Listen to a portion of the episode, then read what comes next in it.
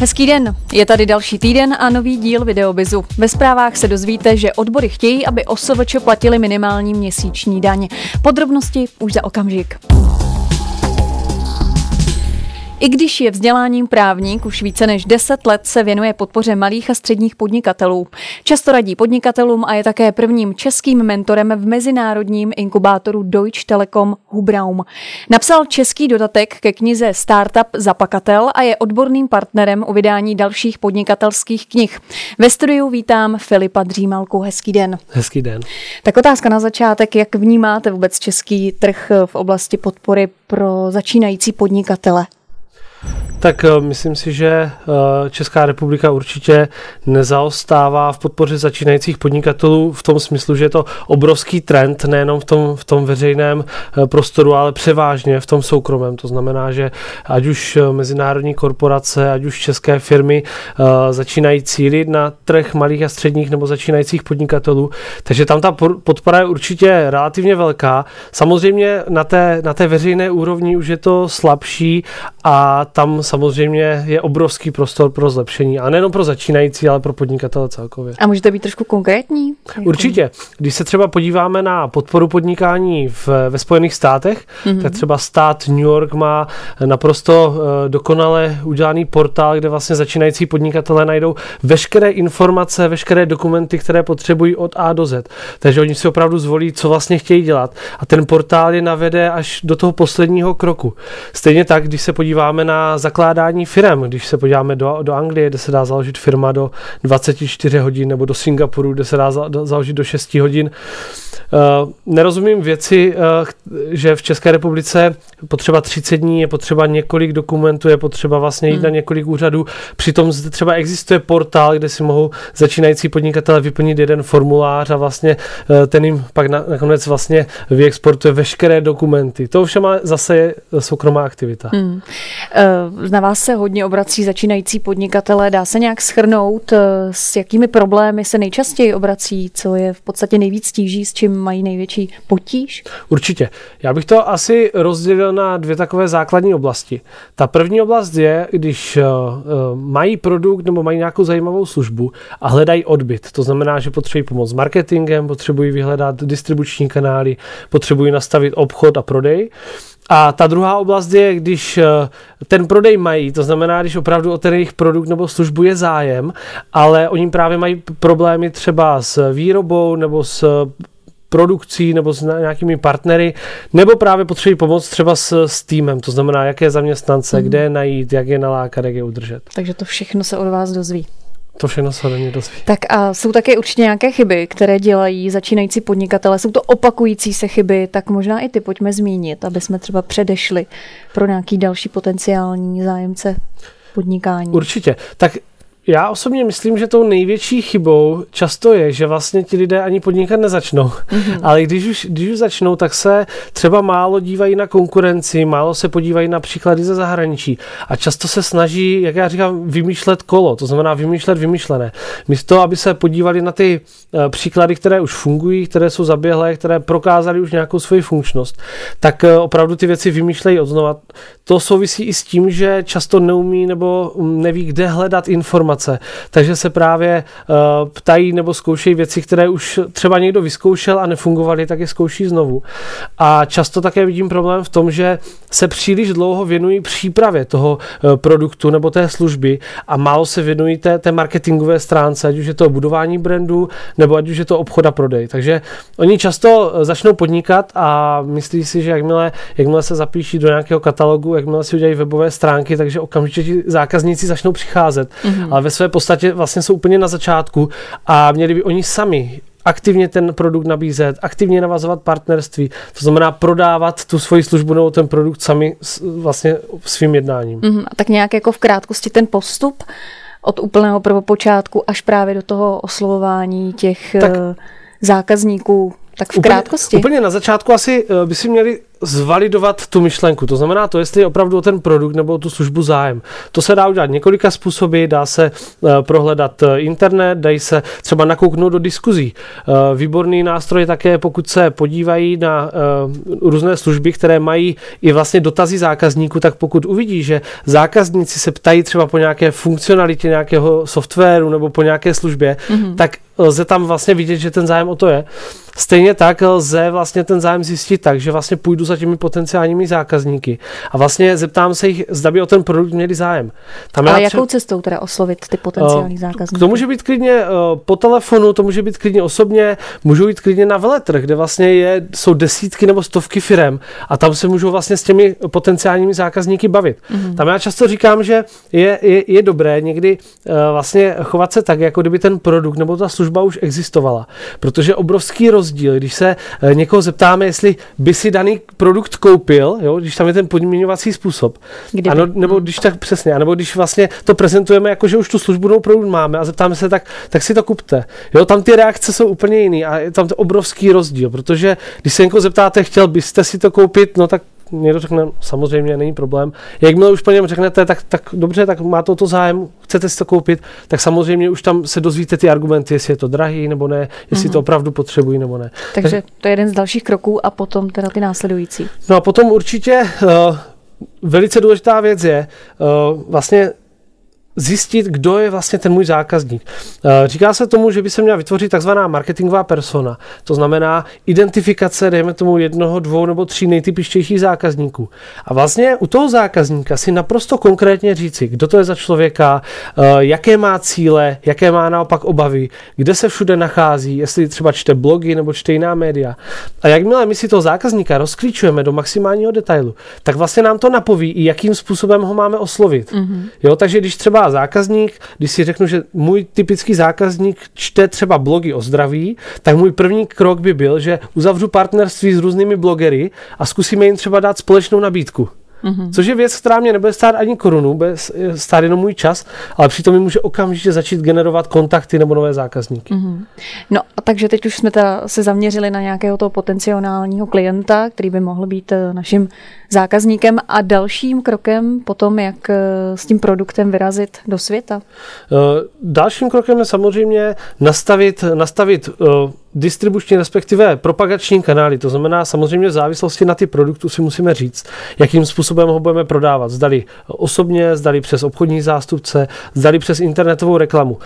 Každopádně, ať už se rozhodneme pro jakoukoliv distribuční cestu nebo propagační, vždycky tu věc musíme měřit. To znamená, musíme být schopni si říci, že pokud jsme investovali určitou částku do propagace, takže nám přinesla určité výsledky. Ať už, je to, eh, ať už jsou to kontakty na zákazníky, mm. ať už jsou to přímo prodeje. A pak vlastně eh, takovou metodou 80-20 my bychom měli identifikovat těch 20% těch propagačních uh, cest, které nám přinášejí 80% všech výsledků. A ty cesty, které identifikujeme, že jsou nejefektivnější, tak ty naopak podporovat nejvíce. Mm-hmm. Je nějaká osobnost v, tom, v té podnikatelské sféře, kterou předkládáte těm začínajícím podnikatelům eh, jako vzor a, a pokud tedy je, tak proč zrovna ta? Určitě. Tak já často uh, vlastně ukazuji podnikatele, kteří na uh, začátku té cesty třeba jednou, dvakrát nebo třikrát neuspěli, nebo zkrachovali, třeba jako Henry Ford nebo, uh, nebo jako Walt Disney, uh, kterého vyhodili z práce a do výpovědi mu napsali, že má nedostatek fantazie a málo dobrých nápadů. A pak samozřejmě ty pozitivní, pro mě asi taková největší ikona je Seth Godin, uh, známý bloger a spisovatel uh, a speaker na konferencích. A z České republiky je to třeba Tomáš Baránek, uh, nejenom spisovatel, ale vlastně vydavatel, velice úspěšný podnikatel. A pak taky spousta podnikatelů ze středně nebo menších firm, kteří vůbec nejsou vidět. Jsou v oborech, o kterých lidé vlastně vůbec neví, ale mají eh, velice zajímavé, často vysoké obraty, zaměstnávají stovky lidí a vlastně dělají to takovou poctivou cestou, že vlastně mhm. jim jde o ten dlouhodobý rozvoj, o ten růst, o tu stabilitu, tak jak se to třeba vlastně hodně projevuje u německých podnikatelů. A vy poukazujete na tu jejich strategii, na to jejich přemýšlení. Přesně tak, jednak, jednak strategie a vlastně celkově přístup přístup. To jsou, to jsou lidé, kteří opravdu jsou poctiví ve všem. Od toho, že včas platí faktory, až po to, že eh, často mají třeba zaměstnance i přesto, že kdyby třeba zvýšili jejich produktivitu nebo kdyby se třeba kdyby, kdyby eh, snížili stavy, tak třeba budou mít větší zisky. Jo, že vlastně je tam ten sociální rozměr a celkově vlastně jde jim i o vlastně tu komunitu, která u té firmy existuje. Mm-hmm. Pojďme trošku odbočit, eh, jak nahlížíte na startupy. Eh, není to třeba podle vás jenom taková módní vlna, která zase odezní? Eh, určitě je to módní vlna, ale já na tom nevidím nic špatného.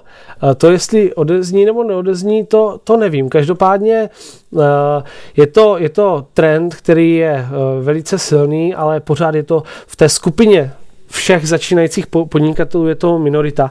Já sám mám uh, poměrně dobré příležitosti se setkávat jednak ze startupy, a to i na evropské scéně, tak s, s v úvozovkách s normálními uh, podnikateli a uh, ten přístup k tomu podnikání je trošku jiný. A stejně jako všechno ostatní, má to pozitiva, má to negativa. Každopádně nevím na tom nic špatného a naopak pro někoho to může být výzva založit startup a snažit se prorazit i třeba globálně.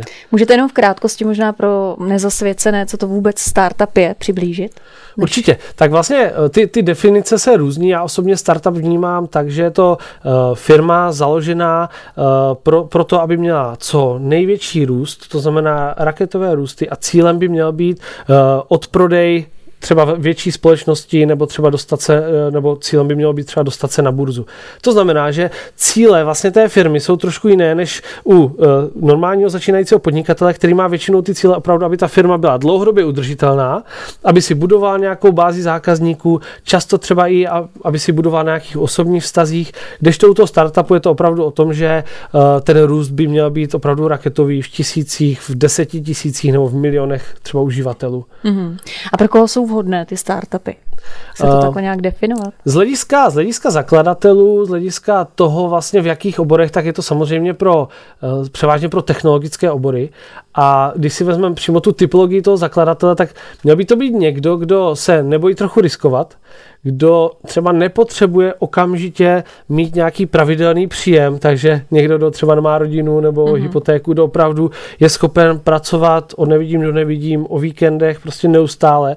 A vlastně pracovat s tou vidinou, že možná pokud všechno klapne, tak za rok, za dva, za tři třeba prodám firmu v řádech milionu nebo deseti milionů korun. Jo. Máte uh, nějaká třeba čísla nebo údaje v hlavě o tom, jaká je úspěšnost vůbec těch startupů? Tak ta čísla se liší. Já na různých přednáškách slychávám, že uh, jeden ze 100 startupů uspěje, někdy říkají, že 10 ze 100, někdy, že 40% vlastně, nebo 40% zůstane po roce. Ona ta čísla se uh, vlastně různí, ale důležité je, že často ten startup, uh, i pokud se třeba mu nepodaří sehnat investici na to, aby ten růst měl třeba, uh, třeba uh, uspíšen nebo aby byl pod podpořen, tak vlastně se pak přemění třeba v nějakou standardně fungující firmu. Takže už se nebere jako startup, i když třeba v některých statistikách vlastně působí jako neúspěšný startup. Mm-hmm. A přitom je to firma, která normálně funguje, generuje zisk a vlastně ti, ti lidé tam pracují dál. Mm-hmm. A kdybych eh, měla zájem o nějakou startupovou firmu, tak jaký je ten, eh, jaká je, jaký, jaká je ta cesta k tomu, Myslíte k založení? K založení startupové firmy. Je to, je, to vlastně, je to vlastně stejné, akorát, že vlastně ten rozdíl je v tom, že uh, startupy se snaží okamžitě, nebo respektive na začátku získat investici. Ať už je to investice na to, aby ten produkt vyvinuli, to znamená uh, pre-seed investice nebo investice do toho, aby vlastně vytvořili v, v průběhu několika měsíců nějaký produkt, anebo potom právě na podporu toho růstu, to znamená na otvírání nových poboček, na marketing, na, na další distribuční kanály. To znamená, že tam je ten vlastně asi největší rozdíl, že vám v prvé řadě nejde o to mít třeba nějaké, nějaké zajištěno nějaké pozitivní cash flow, mm. mít platící zákazníky, ale vlastně jde vám o to získat investici a získat například spoustu i třeba neplatících uživatelů. Tam je ten největší rozdíl. A tam já si myslím, že největší nevýhoda, respektive negativum. Já jsem byl před eh, třemi týdny hodnotit startupy v Aténách v Řecku a trošku mě mrzelo, že vlastně bylo tam asi 10 takových velkých prezentací. Takže opravdu všechny byly zaměřené na to, že se snažili získat investici, měli to, celý ten produkt vlastně měli připravený pro ty potenciální investory. Ale vlastně to procento těch firm, které získají tu investici je relativně malé a já jsem si říkal, že je škoda, že vlastně eh, nemají ten produkt nebo tu službu nachystanou vlastně pro tu, pro tu standardní cestu toho hmm. dlouhodobého růstu. A že vlastně pokud jim ta investice nevíde, tak to budou muset celou tu svoji strategii obchodní nebo marketingovou překopat, překopat, překopat a vlastně soustředit se na trošku něco jiného. Hmm, hmm. Pojďme taky trošku k vám jako k vaší osobě. Vy totiž přednášíte hodně, máte spoustu projektů. Jak to všechno stíháte? No moc to nestíhám. Moc to nestíháte. A možná co všech, na čem všem se podílíte? Snažím se, snažím se to stíhat. Já osobně se věnuji hodně právě marketingovému nebo celkově podnikatelskému poradenství. Eh, přednáším a eh, školím. Máme vlastně projekt na vzdělávání podnikatelů v oblasti eh, moderních technologií, počítačů, vlastně online nástrojů a služeb, které zjednodušují podnikání. Pak máme vlastně také startup, ve kterém mám podíl, to je vlastně aplikace pro, pro firmy, pro obchodní týmy. Mm. A kromě toho vlastně jsem v několika projektech, které třeba nejsou ziskové, ale děláme je spíš třeba pro vlastní seberealizaci. No a ten klíč k úspěchu je hlavně k outsourcingu, k delegování. To znamená, mm. že já jsem se poměrně brzo naučil uh, outsourcovat, využívám virtuální asistentky, ať už z Česka, ať už z Ameriky nebo z Indie. Takže dá se říct, že vlastně můj pracovní týden má zhruba 100 až 120 hodin podle toho, kolik té práce deleguji na, na, na ty lidi kolem mě. A to si myslím, že je i cesta pro, pro podnikatele, kteří jsou opravdu zaneprázdnění nebo kteří mají nějaké cíle, mají třeba nějaké vysněné projekty, ale pořád si říkají, že na ně nemají čas. Prostě osvobodit se od těch věcí, které třeba nejsou až tak podstatné, soustředit se na to nejdůležitější, no a ty ostatní věci outsourcovat. Hmm. Tak možná tím jste tak nějak odpověděli na moji poslední otázku, co byste skázal začínajícím podnikatelům, aby aby všechno zvládli tak, eh, jak sami chtějí? Tak určitě, aby v prvé řadě, aby dokonale ovládli práci na počítači a aby měli přehled o tom, co jim vlastně nabízí eh, dnešní technologie, online služby nebo internet jako takový, protože Dneska má podnikatel k dispozici stovky různých aplikací, které mu zjednoduší práci, ať už v osobní produktivitě, ať už právě k prodeji nebo marketingu. Má k dispozici nástroje, které mu umožní během 20 minut najít jakéhokoliv pracovníka nebo dodavatele, ať už z Česka, z Indie, z Filipín nebo z Ameriky. Stejně tak si může nakoupit různé služby, může si nakoupit marketingové materiály za pár dolarů, může si outsourcovat víceméně cokoliv.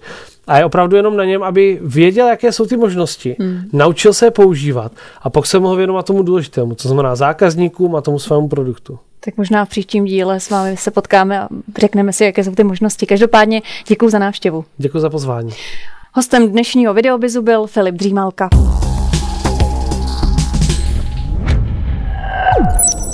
Případě, že pořídíte fotku zloděje na vaší prodejně, můžete ji maximálně poskytnout policii. Jakékoliv další šíření a pátrání na vlastní pěst je trestné. Kamerový systém se totiž automaticky stává zařízením pro zpracování osobních údajů. A zpracování osobních údajů musí mít podle zákona o ochraně osobních údajů svůj právní titul. V opačném případě riskuje podnikatel pokutu od Úřadu pro ochranu osobních údajů.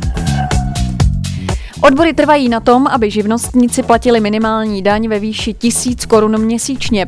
Měla by se týkat ovšem OSVČ, které mají roční obrat nad 150 tisíc korun. Předseda Asociace samostatných odborů Bohumír Dufek to zopakoval na schůzce s náměstkyní ministra financí Simonou Hornochovou. Většina podnikatelské veřejnosti je však proti. Vláda podpořila požadavek odborů, aby od ledna příštího roku vzrostla minimální mzda o 500 korun na 9 tisíc korun. Prohlásil to premiér Bohuslav Sobotka. Předseda vlády nicméně také dodal, že se na zvýšení musí především domluvit odbory se zaměstnavateli. Z dnešního videobizu je to úplně vše. Těšíme se příště na viděnou.